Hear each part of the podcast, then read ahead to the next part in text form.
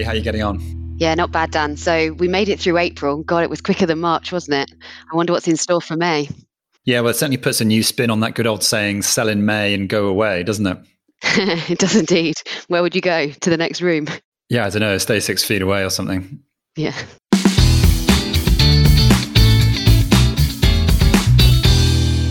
Welcome to Investment Uncut. In Investment Uncut, we cut through the noise when it comes to investing. We're digging deeper to try and bring clarity to your investment decisions. I'm Dan Mikulskis. And I'm Mary Spencer. Investment Uncut is brought to you by the investment team at LCP. LCP provide investment advice to some of the largest institutional investors in the UK, including pension funds, wealth managers, and sovereign funds. Find out more at lcp.uk.com. So, this week on Investment Uncut, we welcome special guest Anais Caldwell Jones. Anais, welcome to the show. Hello. Thank you very much. Anais, would you like to tell the listeners a bit about what you do at LCP and your area of expertise? Yeah, sure. So I've been with LCP for around four and a half, coming up to five years now. I broadly split my time 50 50 between client work, so mainly advising defined benefit pension schemes on their investment strategy. And then the other 50% of my time is doing investment research a range of macroeconomic research. So I work very closely with Natalie on LCP's macro team. You had Natalie on last week, and also a lot of equity research, in particular emerging market equities. Great. So that's going to be the theme of today's conversation, obviously, and emerging markets. And we're lucky because we've actually got two experts on that topic because you you research that area as well, don't you, Mary? Yeah, that's right. I've been leading our emerging market research for a few years now, so should be a good discussion. Super. We'll get to that in a second. But first of all, I just wanted to ask what's one thing we should know about you that we won't find on your LinkedIn profile? I guess not at all investment related, but I spent the first 15, 16 years of my life wanting to be an architect until I realized I was rubbish at both art and design. So I thought I was better suited to a life being an investment consultant. Cool. No regrets?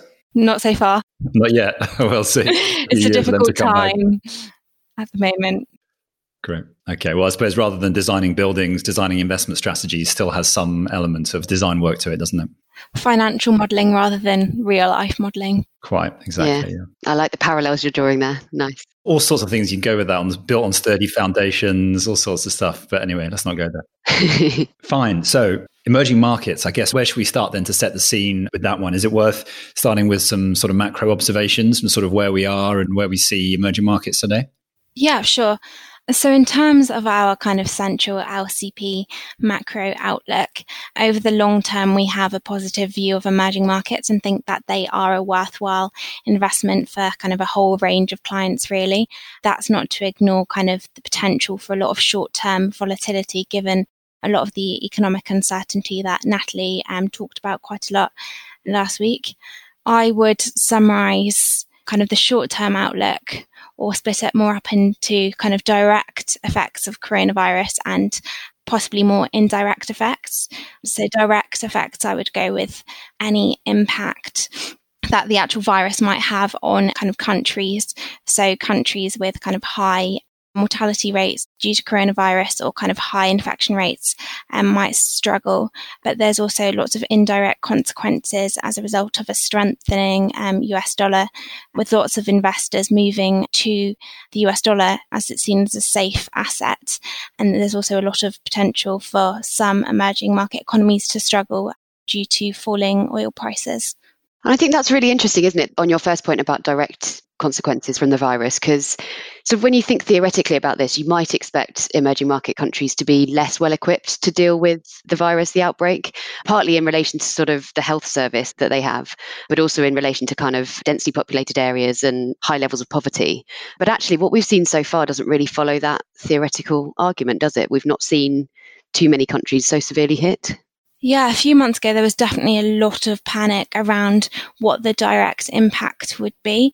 If you look at what's actually happened, and I guess I suppose the countries which are the biggest countries in the emerging market index. You've got countries there like China, Taiwan, South Korea, so predominantly Asian countries, and they have been less impacted. So China has pretty much got through hopefully the worst of the virus. I mean, there is the second, there is a risk of a second wave of the virus, but you're also seeing countries like South Korea and Taiwan, which are actually being kind of praised for their containment measures and how well they've been implemented. I suppose the worst country, in my opinion, um, has probably been Brazil. So Bolsonaro was pretty slow and has been criticised quite heavily due to his response to the crisis. And you're seeing growth in cases pick up a lot there, more so than lots of other emerging market countries. And that has reflected a little bit, I think, in the equity market performance, hasn't it? I mean, just looking at some numbers, it looks like Brazil is down about 50% year to date in terms of the equity markets. Whereas, like you say, some other places you mentioned, China, Taiwan, South Korea, down a lot less. Exactly.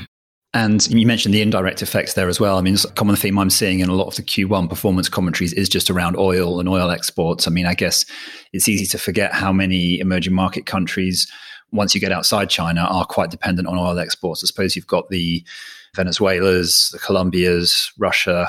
I'm sure there's others as well that I missed. I suppose on the other side of that, you've got countries which are oil importers rather than oil exporters, such as China, a lot of Asian countries which might benefit from that. So one thing that we always talk about when we talk about emerging market investing is divergence. So lots of countries have got characteristics which are hugely different from each other. And I think that's something which is definitely going to be amplified during this crisis. And that's a really interesting point. And what I think, Dan, you sort of have talked about in the past is does the brand emerging markets still make sense? Because when you look under the bonnet, actually, there are so many different countries with such different dynamics and different sort of paths of growth and paths of emergence, if you like, which maybe it's worth just touching on now. Yeah, absolutely. Yeah, I did a talk at the PLSA conference a couple of months ago on emerging markets. And as always, when I don't know very much about a topic, I try and avoid the issue by finding some fun facts that no one else knows and hope they don't notice I don't really know very much about it, which is a great tactic, by the way. That tends to work for me every time. But for that one, I decided to go back and actually look at where the term emerging markets came from. And it's kind of an interesting story. It originated in 1981 was actually the year I was born as well, which means that the concept of emerging markets turns 40 next year, and so do I. Anyway, I digress. It originated in 1981 with a chap at the World Bank who was trying to put together a fund to invest in some of these developing countries. And got this from a few sources online, so I guess it's true. He came up with a name of the Third World Equity Fund. And his colleagues sort of said, look, we love the idea, but your name is not great. You need to go and work on the branding a bit. So he went away over the weekend and came back with the idea of emerging markets. And I just think that has just stuck as a brand like almost nothing else in the history of finance and investing, right? You've got whole businesses now that are built around the idea of emerging markets being a thing. And I guess the point I was making in that talk, there was a serious point to it, which was that's a 40 year old idea, which probably in itself was based off a perception of the world from a decade or more before that. Is it still relevant? And I'm a big fan of that book, Factfulness. And if you've read it, and, and one of the points that Hans Rosling makes in that is that this idea of a sort of binary world where you've got developed and developing countries is increasingly very outdated and it's just not really where things kind of sit anymore. It's interesting as well, though, isn't it? Because there's clearly been a huge trend of globalization in recent years. And I think within the trend of globalization, having a separate brand for emerging markets perhaps stops making sense over the long term. But actually, one of the things we've seen in this crisis is a slight trend to deglobalization. And actually, whether some countries looking inward a bit more means that that sort of brand makes sense, not forgetting the fact that all the countries within it are very different. Yeah. Yeah, exactly. I mean, even if the actual fundamental thinking behind that brand is a bit outdated, it still potentially has value in putting a label on things that otherwise would get maybe swallowed up or just sort of get ignored. And it, it does force you to have a debate around it, which maybe that's as important as anything. Yeah, I think so. I think it's really helpful, you know, when I'm speaking to investors about their investment portfolio and how they allocate to various parts of the market, having the separate brand is a very helpful way of signposting it and having a conversation about the level of exposure compared to developed markets? Because i think when you look at sort of long-term growth forecasts the expectation as you'd probably expect is that a large part of growth is coming from emerging markets.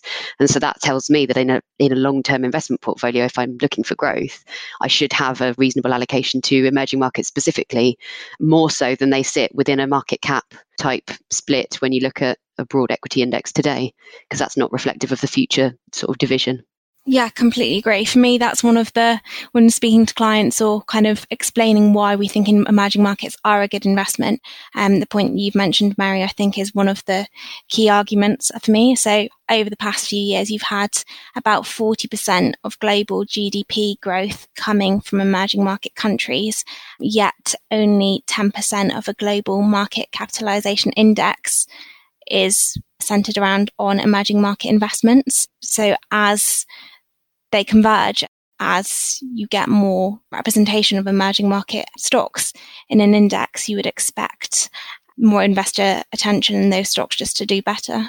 Yeah, and the other statistic that I think I've seen you say as well, Anais, is just the split of the global population. What is it? Something like two thirds of people in the world live in emerging markets, which is quite striking, I find.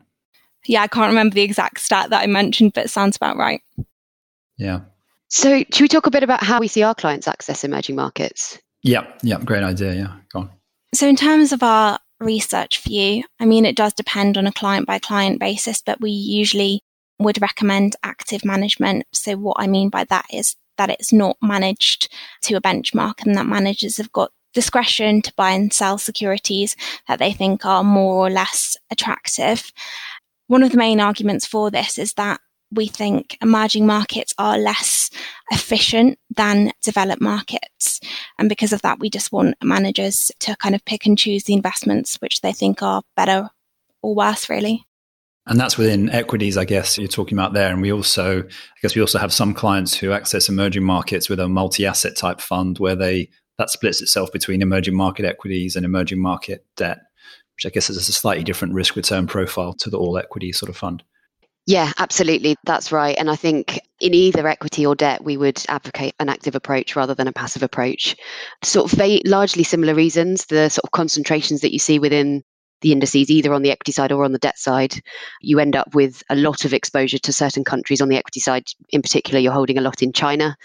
And so, so the sort of dislocations that Anais mentioned earlier, the fact that there are very different standards for companies within different emerging markets compared to each other, the political risks, I think the ability for a manager, A, to avoid companies that potentially are managed in a bad way, or indeed governments if it's government debt you're talking about, and B, being able to be quite dynamic in moving between different countries, different companies, different bonds over time. I think both of those aspects particularly look attractive when you think about emerging markets, how quickly things can change and the different standards that apply. Yeah. And Ace, give us some sense of how many managers you sort of meet in emerging market equities and what are some of the things you're looking for in a good manager? So we've got about 40 in total in our universe. So that's split across emerging market equity, emerging market multi-asset, and also regional emerging market equity funds. So funds which focus on emerging markets, but maybe more just in Asia or China. Something I find interesting is that our kind of good preferred approach for an EM manager might be slightly different to that of a global manager. So in general, for equities, we like boutiques. So smaller firms with a single product and they can fully put all their resource behind it. For emerging markets, that shifts a little bit and we do tend to prefer a larger house with lots of kind of resource on the ground presence. So people who are actually based in those emerging market countries and can readily interact with management. I guess some of the reasons for this the emerging market universe is just so large and so diverse, as I mentioned earlier. There's also huge risks that we have seen this year materialize that in a crisis, a lot of funds tend to get withdrawn from emerging market investments. So you're seeing some managers really struggle with up to a fifth of their assets just withdrawn by investors who are just a bit cautious about emerging markets given all what is going on in the world. And that's interesting, isn't it? Because so far, actually, emerging markets have we've seen falls partly because uh, investors have been withdrawing, but we've not seen the coronavirus in particular have such a big impact. But it just is a risk on asset, isn't it? So people withdraw if they're perceived a, a risky environment. Yeah, exactly. Yeah, and also I guess it can have long periods of time where it sort of underperforms developed markets. And I guess we've had that really for a large part of the last decade, really, where emerging markets are sort of lagged behind. So I guess, yeah, you get into these kind of long term secular bear markets for EM, which just makes it tough to be a boutique manager who just runs that asset class, doesn't it? It does make sense. Yeah, they are definitely a lot riskier or seen as riskier than developed markets. And because of that, we would prefer managers that have less concentrated portfolios. So when we're looking at a developed market manager, we might be comfortable for them to hold a lower number as about 20 to 30 stocks. Whereas in emerging markets, we wouldn't really look to invest in any managers whose portfolios only hold 20 to 30 stocks. We'd want that number to be 50 upwards. Right, that's interesting. Any particular styles that you tend to sort of have a preference for in emerging markets, or does it just depend on the manager? I mean, it depends on the manager. We're not as keen on a kind of quantitative type manager than we would be in developed. I suppose there are arguments that the data underlying emerging market stocks and securities just isn't as good as that for developed countries. We generally prefer an unconstrained approach, giving managers total freedom to access securities that look attractive, but that is something that we also like in developed markets as well. And I guess that's partly why we like the multi-asset approach is that sort of flexibility that you're giving to the manager. I can't say with entire certainty whether in five years' time I'll prefer equity or debt, but actually a manager that's able to be fairly dynamic on that, we view as attractive for a number of our clients, in particular where you don't want to have to be making day-to-day decisions on that split and there's a lot of very good opportunities in the debt space. I think historically, emerging markets have been viewed as very long term historically. It's been more of an equity play. Actually, there's some really good opportunities. The corporate bond market within emerging markets has grown really rapidly in recent years. So there's a lot of opportunities there to exploit if the manager's got the capability. Yeah, I mean, one thing I've, has frustrated me slightly over the years, listening to some emerging market managers and particularly debt managers, has been the fact that while you've got all these very diverse countries underpinning it, often the first paragraph of their performance report is always what did the Fed do? What did the dollar do? And that driving quite a lot of the performance quite often because they failed to realize the Fed was going to hike by 25 basis points or whatever. That always sort of annoys me a bit because you kind of think that kind of expecting a bit of diversification coming through here and you don't feel you're getting that if it's just that sort of macro view, right? Yeah, so one of the things that even if kind of a manager is pure bottom up, we always like them to have macro analysis featured in their kind of risk management approach. So a sort of top down overlay, just as a sense check, really. So if they're overweight to China, do they actually, because of the underlying securities, do they actually think that is the right place to be? So it is something that we do want all managers to be considerate of. And I suppose, I guess, that also ties into kind of our preference for a larger manager than it might be for developed markets because they're likely to have their own separate macro research teams which they can leverage off. Whereas a kind of more boutique manager that only has kind of bottom up analysts might not necessarily have that kind of level of expertise. Yeah. And the way these managers operate, well, they typically have a sort of asset allocation view that's separate to the bottom up view? Or, in other words, will they have a team that says we want to be over or underweight China? and then separately a team that picks the stocks in there, or will there sort of one emerge from the other? So we generally prefer a holistic approach. So if it's multi-asset, for example, there are lots of different approaches you could take as you'd expect. So some managers will say, well, we've got a really good equity team and a really good debt team, and someone else, a third team, as you just referred to, will decide on the split between them. Typically, our preference is to have a we can invest anywhere and everywhere, and we're going to come up with a consistent view across the board. I think it's a slightly more robust way of constructing the portfolio so that you don't have any unintended consequences. But as Anais said, you can sort of get around that by having a, a, robust risk system that tells you what your sort of resultant exposures are and make sure that you're not doing anything you're not expecting to do. Right.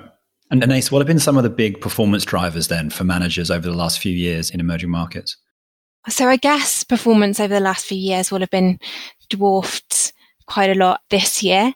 I suppose one key year was 2017, where performance in emerging markets was so kind of concentrated and really driven by the Chinese tech stocks. So you were seeing any manager that was slightly underweight to Tencent or Alibaba, seeing actually quite drastic levels of underperformance. So some managers might have performed the benchmark by around 10%, with half of that just being due to slight underweights in those two stocks. So that although there are kind of a lot of individual stocks in the universe at the top, the index is fairly concentrated. Yeah, that's interesting, isn't it? Because there's actually quite a strong parallel to developed markets there, right? In terms of the FANGs and the Facebooks and the Amazons and Googles of the world being concentrated. Actually, the EM index is even more concentrated than that. Is, is that right?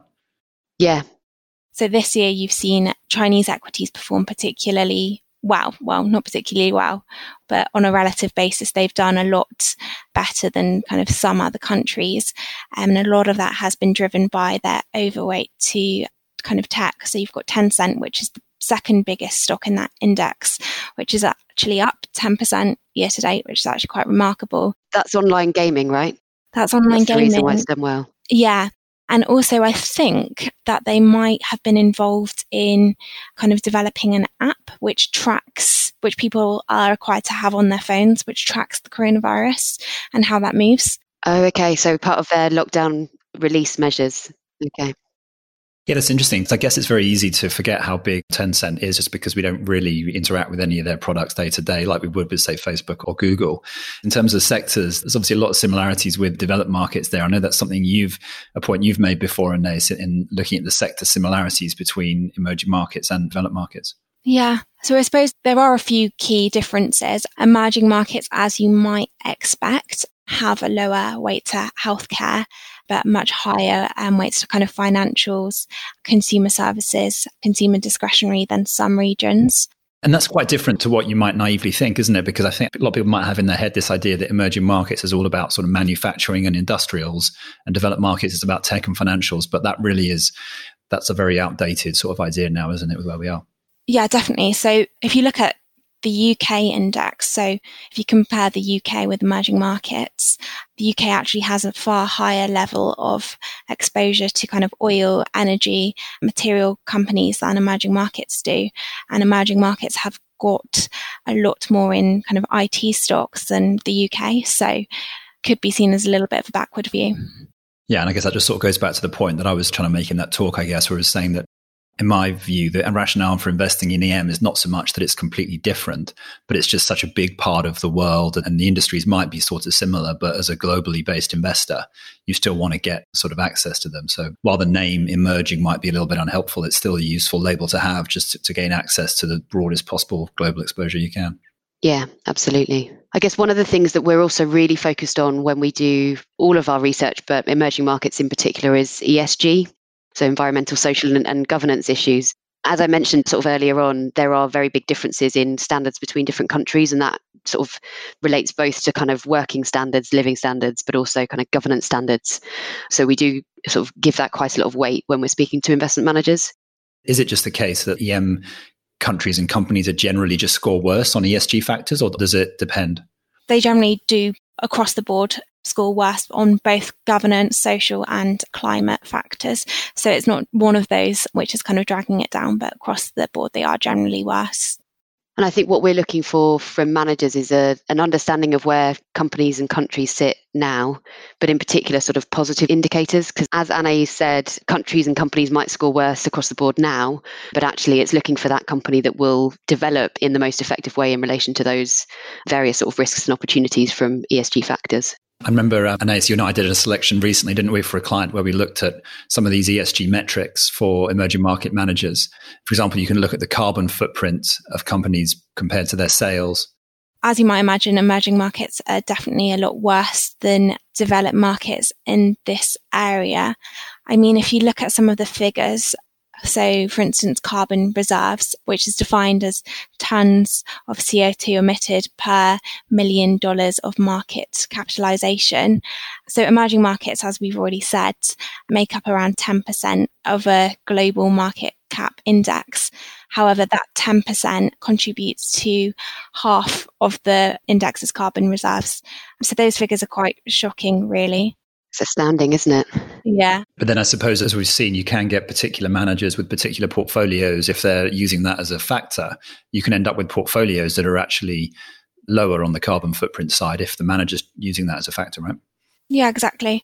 And that's, I suppose, one of the key arguments for looking at ESG. So you would think over the long term that especially climate over recent years has just blown up 2019 2018 i don't think there's ever been so much focus on kind of the environment the need to do more in regulation and as if global standards converge you would expect the standards in emerging markets to become a lot stricter and therefore companies that aren't kind of meeting um, those increased regulations to be penalised.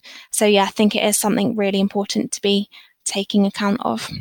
And I think it's interesting, isn't it? Because if you're strong on ESG, then the fact that most companies across the board score worse than developed market countries might point you to the conclusion, well, I shouldn't invest in emerging markets. But I actually see it a different way. I see it as there's a really strong opportunity here for these emerging market countries, which are still feeling their way in terms of what their sort of long term economy looks and feels and operates like, actually, for them to develop in a way that's much more consistent with some of those climate goals than perhaps some developed market countries have developed. And we're sort of sitting here in our developed state, struggling to go backwards from that point. So I think there's a really big opportunity if an active manager captures it. And I think it comes back a bit to that discussion on active versus passive, where if on average emerging market companies are scoring much worse, it doesn't mean that that is the case for every single emerging market company. Actually, there's going to be some real shockers in there, and there's probably going to be some companies doing a lot of good work in that area. And I don't even necessarily think that you need to avoid companies with kind of poor ESG scores at the moment, so long as those companies are kind of willing to be engaged with and willing to improve their practices. So you might actually see some companies which are scoring really badly because they're emitting tons of CO2 and just have poor governance and kind of social practices be kind of rewarded in terms of the stock market price because they start to make improvements in that area and just seen as a lot more attractive globally. Yes, that's a potentially very sort of markets driven approach to to helping emerging markets come along that sort of journey towards a lower carbon sort of future, which is maybe a better alternative than a politically regulated driven one, which is always tougher to agree. Because if you get to a place where the capital inflows are nudging everything in that direction, that's probably quite a positive step. One obvious question when we're talking about emerging markets is do they actually emerge? So, I suppose in terms of growth rates, you're seeing emerging markets grow or continuing to grow at a far faster rate than developed markets. I suppose the case that really stands out is China. It definitely has become a lot more kind of developed and urbanized over the years. You can kind of measure this by kind of percentage of the population that own a mobile phone, types of jobs, move movements from kind of the agricultural to more urban sectors of the economy. But I suppose not necessarily all emerging markets will become developed markets over the long term because you would expect developed markets as well to advance and not every country in the world can become a developed market because then there will be nothing left. So it's a measure of relativity more than it is a measure of how developed the country actually is. I think China's a really interesting one, though, because we've certainly had a lot of questions in the last couple of years, really, because China is such a big part, in particular, of the equity index, to whether it should be carved out and actually become its own sort of standalone allocation. So when we're talking to clients about how they allocate their assets, do they allocate to a general emerging market type strategy or do they actually carve out china and say i'm going to have a china specific strategy? And it's a question we've thought quite sort of hard about. And where we generally come down to is we want managers to have you said earlier the on the ground presence the on the ground expertise and the local knowledge. And as long as that is the case again, our preference is to have quite a dynamic strategy where there's an ability to allocate to China if China looks attractive, but also away from China at times when it looks less attractive. We've seen, I think, again this morning, trade tensions between the US and China potentially blowing up again. And it's moments like that where actually, despite China being a large part of of an index, if you're in a standalone allocation, there's nowhere to hide necessarily. Whereas in a broader approach, you are able to lessen the allocation if you see some near term risks. Yeah. That debate, I suppose, is almost a recognition that these terms developed and emerging don't quite perfectly fit. And then maybe there is this sort of middle group, and maybe it's just a middle group of one at the moment, which is China, where you've got a country that has developed quite a lot. We've just not quite got our head around putting it into the developed bucket for now, or that's just not quite suitable. So, yeah, perhaps the ideal situation is you almost have a three bucket kind of global equity allocation policy. That then very much comes down to individual clients' preferences as to whether that's a road they want to go down to look at it in that way. Yeah, it just always comes back, doesn't it, to the fact that we as humans, we quite like labels. I like to be able to put something in a box. if it fits in a box, then I know where I stand with it. So I think sometimes this discussion gets a bit uncomfortable because these boxes feel too rigid for what's inside. But there we go. Yeah, that's right. It's, it's the boxes and sort of the benchmarks as well, isn't it? You're right, because you could just say, well, fine, get rid of all the boxes and just let a manager select between every stock in the world. But then, of course, we know what happens then is that they have to start from somewhere and where they start from is an index and that in itself bakes in certain assumptions around the allocation to these areas so it's so hard to get away from those human needs to either bucket stuff or to reference ourselves to something else which difficult yeah absolutely So, how about looking forwards then? So, what's our forward looking view, Anais, on emerging markets and how they sort of fit into a broader growth portfolio picture? So, I suppose it's not really specific to emerging markets, but the short term, our view is that there could be lots of volatility in the asset class due to things that I've mentioned. So the risk of the virus itself. There's always a scope for a second wave of the virus, particularly in Asia, where they've seemed to largely have recovered from it. One thing we have managed to get through most of this podcast without mentioning, which we wouldn't have done in a few months ago, is the US election. So there is the election coming up at the end of the year. Mary, you spoke about trade tensions beginning to kind of reappear. And I guess if Trump is re-elected, um, there is the potential for trade tensions to kind of re-emerge in 2021, 2022 where Trump also doesn't have kind of the risk or the balance of having another election on the horizon to kind of hold him accountable. I suppose another factor to mention would be kind of trade on more of the short term. So emerging markets are kind of net exporters in the fact that they make a lot of products and they ship to the rest of the world. If the kind of recession that we're anticipated or if the recession that we're in kind of gets a lot worse, you would expect emerging markets to have or to be impacted kind of from a knock on trade effect. There's less demand in advanced economies, so there's less products to actually make in emerging market countries. Over the long term, kind of our view is still a positive one. So we have kind of four asset class views going from a double minus to a double plus.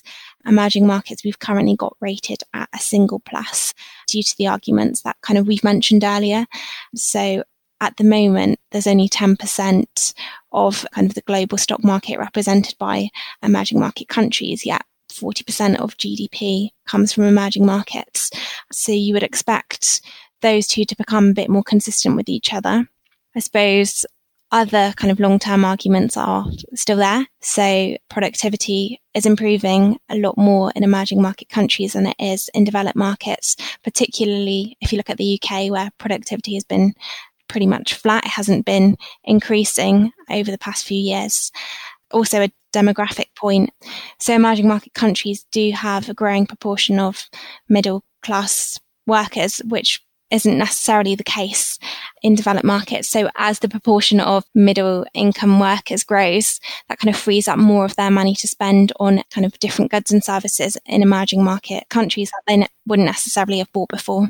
Exactly. So that creates more of a domestic market for them, doesn't it? Which then moves them away from that dynamic of kind of like exporters to the developed world. And once those, we said two thirds of the world's population or whatever living in those countries, and once they become sources of big domestic demand in their own right, then I suppose those markets and those economies become more self sustainable and, and less sort of just dependent on global trade flows and trade wars and those sort of things.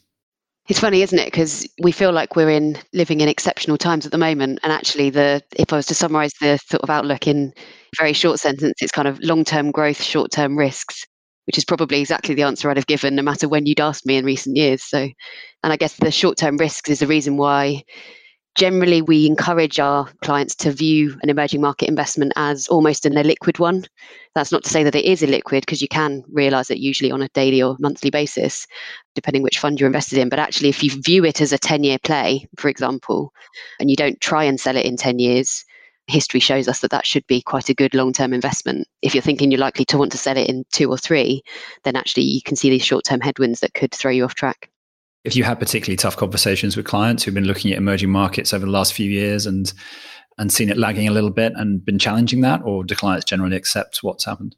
I think that gets at a very important question that applies across the board with us as investment consultants is making sure that our clients understand what they're investing in when they sort of make the decision. And for us, it's our day job. And for a lot of the people that we work with, it's a side not project, but it's a, a side thing to their day job. So actually reminding quite frequently for the rationale for buying the investment, I think is, is essential for us as consultants. I've generally not had too many very difficult conversations. You end up with the odd manager versus market type conversation inevitably as time passes and then the manager starts doing better and those questions stop typically but i think most of our clients knew what they were sort of getting into when they were sold the idea of emerging markets one thing that stands out to me is the sheer dispersion of manager returns in emerging markets does seem a little bit bigger. I mean, I guess we've talked about some of the risks, some of the smaller countries. The difference between Brazil and China returns so far this year. I've certainly seen some managers that have both outperformed and underperformed by pretty big amounts in emerging markets, much more so than you expect to see in developed, I guess. Yeah.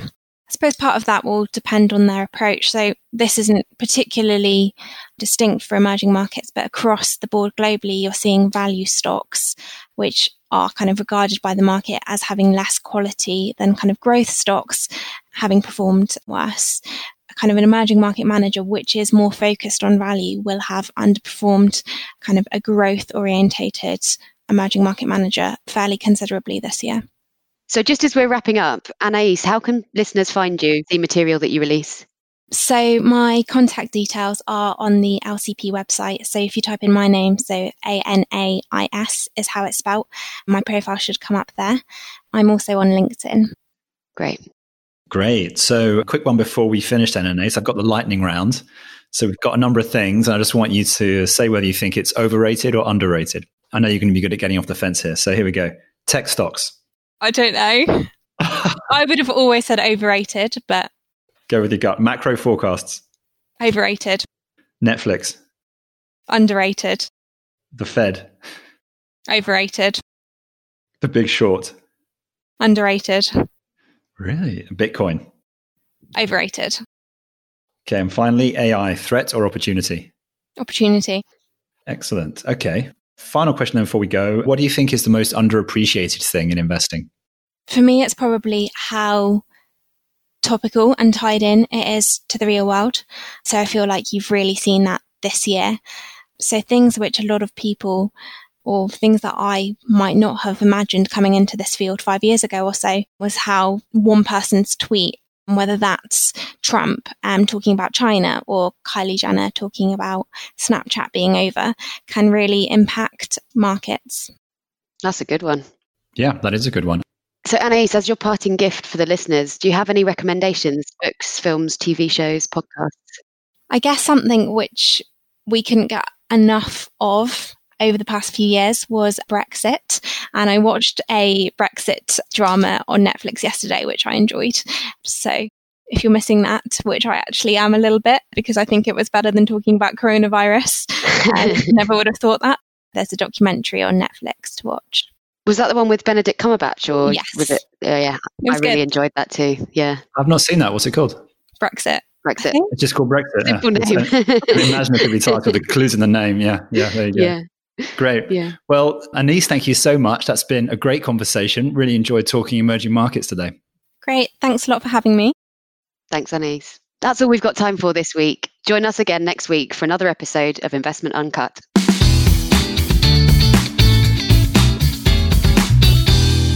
Our podcast is for information and marketing purposes only and does not constitute any form of investment or financial advice. For more information, please refer to our marketing privacy policy on the LCP website.